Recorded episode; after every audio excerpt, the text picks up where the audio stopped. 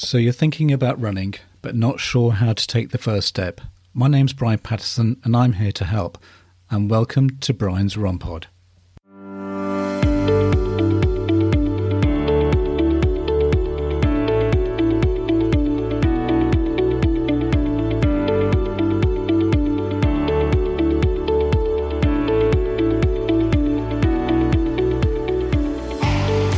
Well, welcome back to Brian's Run Pod. And this week, we've got a very special guest, Andrew Wren, who is a professional running coach in the local Tenterden area. Um, I thought I would split this interview into three parts, so three chunks. And the first, um, in this first part, I started off by asking him how he got into running.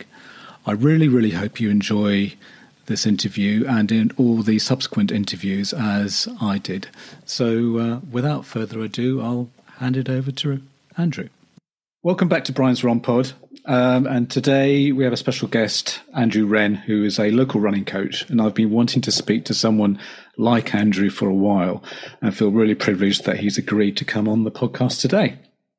Andrew is a very enthusiastic coach and has a proven track record in improving and optimizing athletes from the newest to elites. He says, and I quote, "I use personal and data-driven approach to performance and improvement at every level. Um, this can be used alongside and to inform traditional coaching methods and advice about diet and lifestyle to help you become faster and fitter." Um, I'd like to go to the beginning. Um, Um, and I just wanted to know, have you always been, even at school, is running always been quite something you've been interested in? Uh, my parents are runners. Um, oh, right. Okay. And they are still runners, in fact. Um, oh, right. My dad is seventy-eight, um, and he's still running up and down mountains. Um, oh. So, uh, yeah, they're, they're runners. My brother ran for G B. Yeah. Um, and... Um, Yeah, so I've been running since uh, I've been racing since I was eight.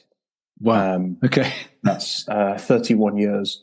Um, I calculated recently that at the age of thirty-nine, I've been racing against eighteen-year-olds for twenty-five years. Right. Um, which I'm delighted to turn forty next year, so I can yeah. race against forty-year-olds. I'm so excited. Let me tell you. Um, yeah, I um, I would have said I say I would say I was a kind of moderate runner. Um, yeah. Uh, at school. Um, yeah. I've never been good at cross country, and I occasionally get corralled into doing it now, and right. I still find it slightly bad. Um, uh, but I'm good at running down hills um, at great speed. Um, I'm good yeah. at ultramarathons. Um, yeah. I'm good at the things that we didn't really do at school. Right, um, right. So it right. was actually more when I came back to running in my sort of mid to late twenties when I um, became actually better at it, to be honest. Yeah, yeah, yeah, yeah. Okay. And and so what, I mean, are you a full-time athlete, or is this is this, is this something no, no, that's not, kind I'm, of like a side, uh, side hustle? I would describe myself as an athlete, but I'm a full-time coach. Full-time coach. Oh, yeah, right. co- co- coach, coach. Is my, coach is my full-time job. Okay. Um, Yeah. I do have um, uh, I do have part-time jobs, which are quite well not part-time jobs. I do have other um, other kind of um, irons in the fire. Yeah, sort of, sort yeah. of, but they're not financially viable in any kind of way. Oh right, um, okay. Um, I'm a, I, I produce music, um, and oh, okay. I, um, I'm a radio D J occasionally, um, yeah. but yeah, I don't have any. Um, th- those are not profitable enterprises. yeah, yeah. So we, once you decided that. You know, you you were going to be a full-time coach. What's the process in terms of? Do you have to get qualifications, mm. or can and and how does how does that work? So the uh, when I decided, uh, I was working. I was working a data warehousing job at the time. Okay. Um, yeah.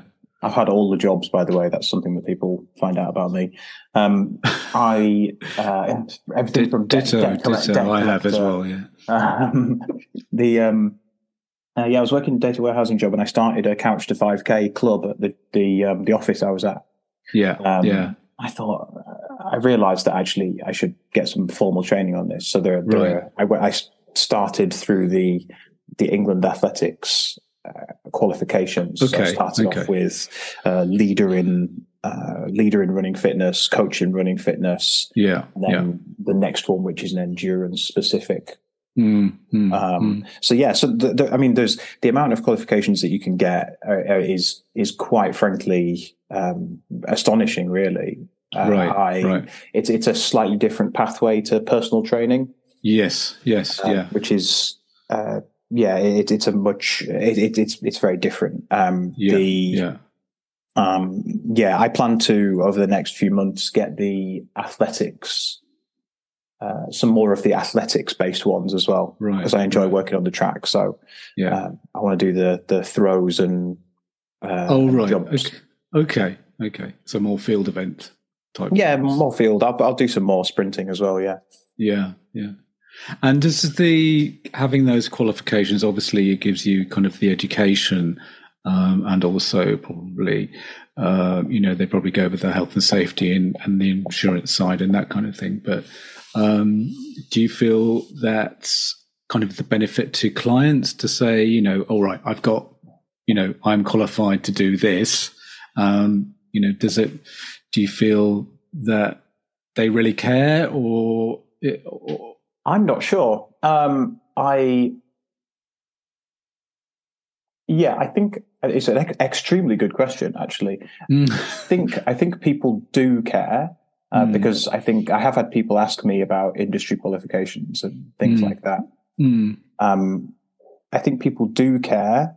Uh, fundamentally, I think any form of coaching, whether it be yeah. life, whether it be uh, business, any form mm. of coaching, mm. it's the the theory is important, and mm. the theory behind, like the physiological theory and all that kind of that kind yeah. of aspect is important.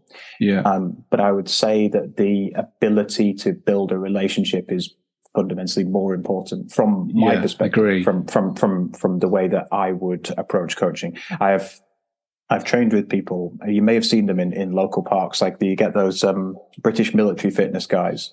Mm. Um, And that's a whole different thing, right? It's it's it's much more geared towards being told what to do and just, you know. Um, whereas I I would philosophically want to build a positive relationship with my athlete mm, mm. Um, and, and work from there. I actually find it very hard to coach people with whom I don't build any kind of rapport. Yeah. Like I, I'll occasionally meet people, and I won't be able to make them laugh. Like in the first hour of meeting them, like I, I, I won't, I won't like get anything back from them. And some people are just like that, right? Some people, some people are just yeah. like that. That's fine.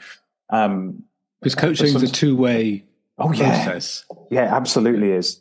Yeah, has to work both ways. Yeah, yeah, yeah. Exactly. So, um, how do you? I mean, just just sort of more. Training specific, but how do you balance that volume and intensity of training to prevent overtraining and and and injuries? Is it- that is that is the the cornerstone of endurance training. I mean, it's the it's the most mm. fundamental, uh, the most fundamental level of it. Essentially, there that everyone falls somewhere on a um, uh, permissiveness. To um, what's the other word I'm looking for? Uh, anyway, everyone falls on some kind of scale where some people will need to be told to run more, and some people will need to be told to rest more. Um, mm, mm. Very few people have it absolutely perfect. Um, mm. I certainly don't. Mm. And working out the best way to persuade people of those two factors, mm. or the best way. I mean, like if people really can't run anymore, then. You know, yeah. or people can't do more exercise. That's that's much less of a problem. Mm. Um, if if an athlete comes to me and tells me that they couldn't do the session that I set for them, yeah. um, for any reason, mm. um, that's for, for the most part it's fine. Like if it becomes a regular issue, then then yeah, I might have to might have to jimmy them along a little bit, off work out what's wrong. Yeah. Um, but I would be far more annoyed about people doing more than they. Mm. As opposed to, or, or at a higher intensity. Mm. Um, mm. Fundamentally, there's there's data that you can use. Um, so you, on Training Peaks, it shows quite advanced yeah. data in terms of um, uh, in terms of what uh, the, someone's fatigue. Mm. Um, but realistically, the best way to gauge that is just by keeping in touch with athletes and asking yeah. how they feel. Um, yeah. Training Peaks also has a um, uh, has a little thing where it'll ask you, a bit like the Garmin does, um, yeah. it'll ask yeah. you how the how the effort felt and how you felt. Yeah, um, yeah. And those, and so from my from a red flag perspective, if I if I look at someone's workout and I see yeah. that um, it was just a, a one hour endurance run uh, or a forty five minute active recovery, and yeah. they felt yeah. terrible during it, yeah. Yeah. then yeah. you know. Mm.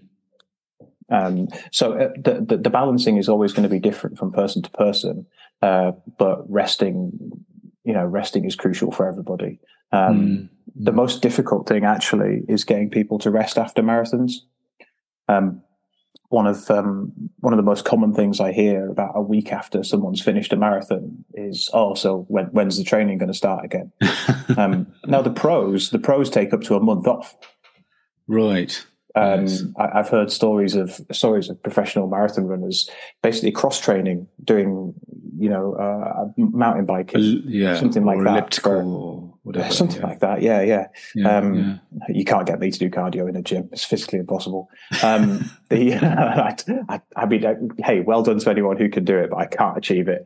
Uh, I can't even. My record on the treadmill is four hundred meters. Um, right. the, um, the yeah, so so so you will get people, but the, the main the main difficulty behind balancing mm. um, balancing fatigue and balancing workload is that fatigue is not linear. So two days after a marathon, you might feel like you can run another one. But the problem with that is that the fatigue might not have kick, might not kick in until the week after or mm. the week after that. There's mm. there's there's people who specialize from a psychological perspective more than a physiological perspective in burnout. Yeah. And this this that stress builds and builds and builds and builds over over a great deal of time. It's not a, right. it's not right. it's not a simple thing really. Right. Um, right. So yeah. yeah, yeah. Because I know on. Um, On Strava, they do that, um, you know, that fitness freshness graph thing, yeah. don't they? Um, I don't know how. I know. I know it's probably it's a it's an, an algorithm, obviously, and you know as to how accurate it is and, and whatever. Well, I, I've got. Um, I can. I can maybe shed some light on that. So yeah, or it's the same with Training Peaks. Um, it's yeah. accurate for a certain type of runner. Yeah. If you are a marathon runner who wants to run marathons, yeah um then it's probably reasonably accurate for you. Mm-hmm. If you are me, mm-hmm. um it is unlikely to be very accurate. Now I say that from the perspective of someone who has run ultra marathons in the past, um so that's the basis at which um it sets my my fitness, which is actually just workload. All it's measuring when it says fitness is just the amount of training that you've done. yeah um So mine thinks that I am the least fit human in the history of humanity right now, because I have gone from focusing on ultramarathons to focusing on the four hundred meters on the track, right. um, just, just for a change of scenery over winter, essentially. Yeah. And in doing so, it's yeah. it's looking at that going, oh my God, your your workload has disappeared. It's fallen through the floor. What has yes, happened? Yes, um, yes. So it, it, it's both comparative and slightly dodgy. Yeah. Okay. Okay. So it, it, it is. It, it can't be all things to all people. It's kind of only no. for a spe- specific. It's for person. The median runner. A lot of yeah, um, yeah. a lot of the uh, algorithmic uh, stuff, and there's some some of this uh, with um, the data we get from our watches and stuff like that as well. The a lot of the algorithmic stuff works on the basis of the median runner, mm, mm, um, mm, and. Mm. None of us actually are that median runner, yeah. and some of us will yeah. be closer yeah. to uh, yeah. closer to him or her, you yeah. know. Than yeah, it, it has another. To start. Yeah, there has to be a, a baseline, as it were. Hmm. So you know. But, yeah, sure. Um, um, I I know, for example, um, by uh, my Garmin watch, and all of my athletes' Garmin watches um, yeah. professes to tell them what their V O two max is. Yeah. Uh, now, V O two max is a metric which can only be measured by strapping you to a machine which yeah. measures your breathing in and out. Yeah. yeah. So any anything that a watch which does not attach to your face um, is telling you is mm. making some assumptions somewhere. Mm.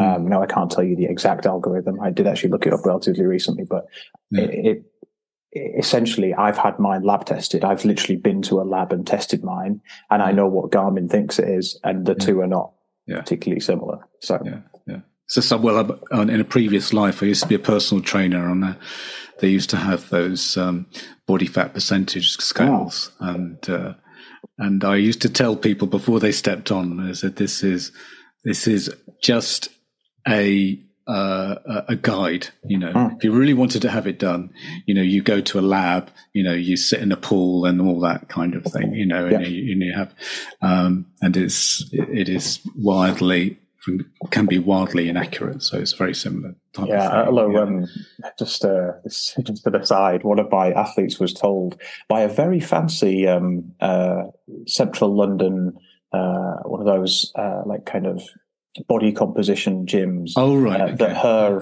body fat had gone down to nine percent, um, mm. which, as you may well know, is physically impossible for a woman. So um, okay, yes, that was, yes. that was nice for her.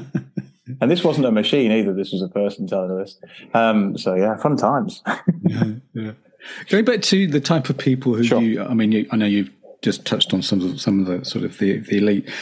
What, what What about people who are new to running and they come to you? Because obviously, you know, they could have gone to, you know, on the internet, picked out a program or whatever. But obviously, they may be looking for something, you know, they're coming to you specifically for a a more kind of a personalized approach to, to running. What's what's the kind of, I don't know, challenges or, you know, tell me a bit about, about that. Uh, the challenges are...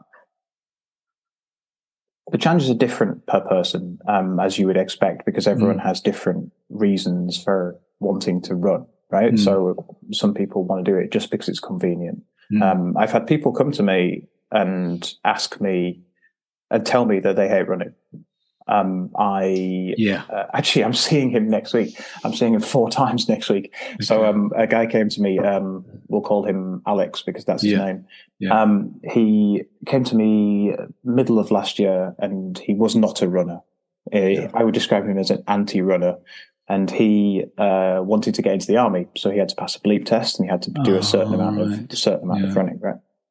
And Uh, he he came with that perspective, so he had a certain, you know, a certain uh, certain goals and certain uh, proclivities and certain ways that he wanted to act. So you have to work around that and with that, essentially. So I had to find ways of uh, ways of essentially. What I found was that he was quite competitive, um, and he would compete with me.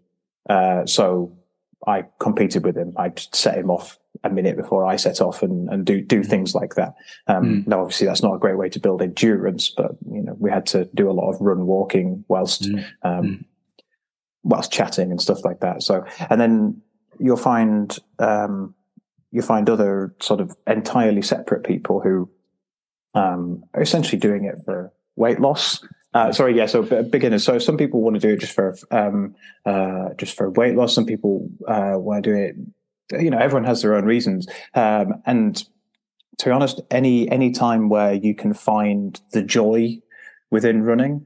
Yeah. Uh, because it, it's easy to essentially w- w- with a beginner, you could just go, okay, right. Let's do the, uh, let's do the couch to five K. We'll run for yeah. one minute. We'll run. We'll, we'll, uh, yeah, well, yeah, yeah. What I've tended to do with, with, um, absolute beginners is it's a game that I play with all, uh, standards of athlete.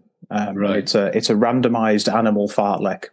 So uh, essentially, there's a website that you can go to which will give you six random animals upon a refresh button, and I will get my athlete, whoever they are, whether they're new, um, mm-hmm. new runner or whatever. They'll say a number between one and six, and uh, I will then press the refresh button on the website, and it will give me six random animals, of which their number will correspond to one. Mm-hmm. Now, obviously, if that is cheetah, we're going to run super fast. If that is a sloth, we're going to run really slowly. If it's right. a goat, we might run up a hill. You know, so yeah. essentially what I'm doing is just gamifying it. I'm making yeah. it making it so that they're not thinking about the fact that they're running anymore. Yes, um, good point. Making yeah. it into, because a lot of what um, a lot of what new runners struggle with is just the sort of, on some level, the sort of drudgery, some of the things that we actually get a great deal of joy from. Yeah. It's just not as joyful when you're first starting out. Yeah.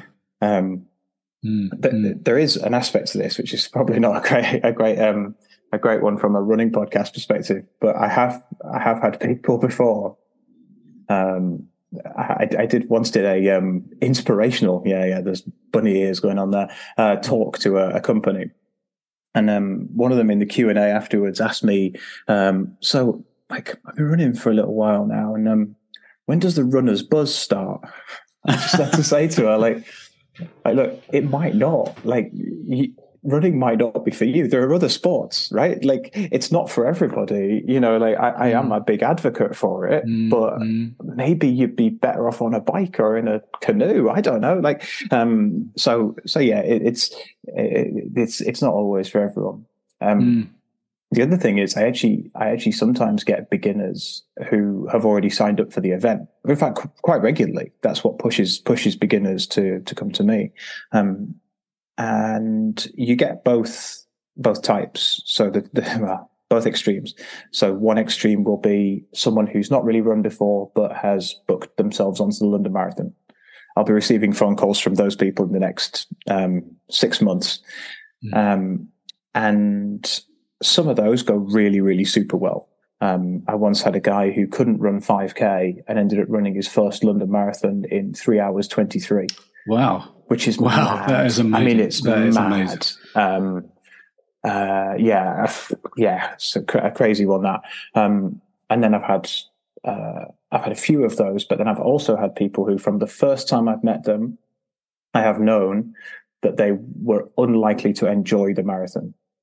Yeah. Um, and you're then in a position where you have to sort of gauge, okay, is this, is it worth telling this person that you mm. don't think they should be doing it? Because a lot of the time they're doing it for charity, often a good cause, often a cause that's yeah. close to their heart, right? Yeah. yeah. Um, so there are some times when I can get people through, through the experience.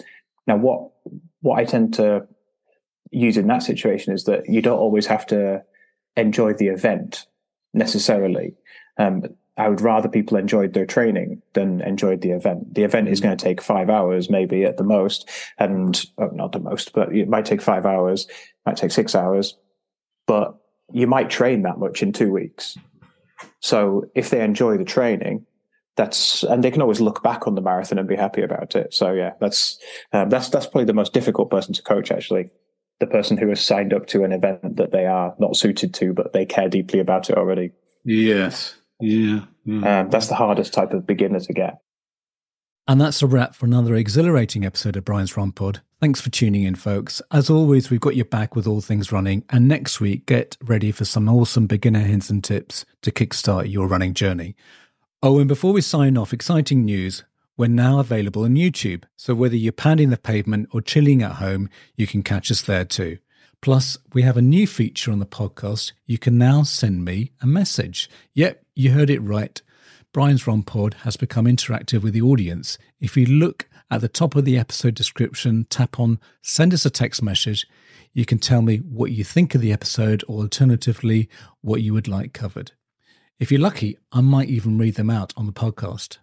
Hey, if you want to keep up with the latest updates, behind-the-scenes fun, and even some exclusive t- content, make sure to follow me on social media. You can find me on Twitter, or should I say X, at Brian's Run Pod. We've also just launched a shiny new Facebook page. Simply search for Brian's Run Pod and give us a like. And don't forget to hop on over to Instagram, where you can catch all our visual adventures at Brian's Run Pod.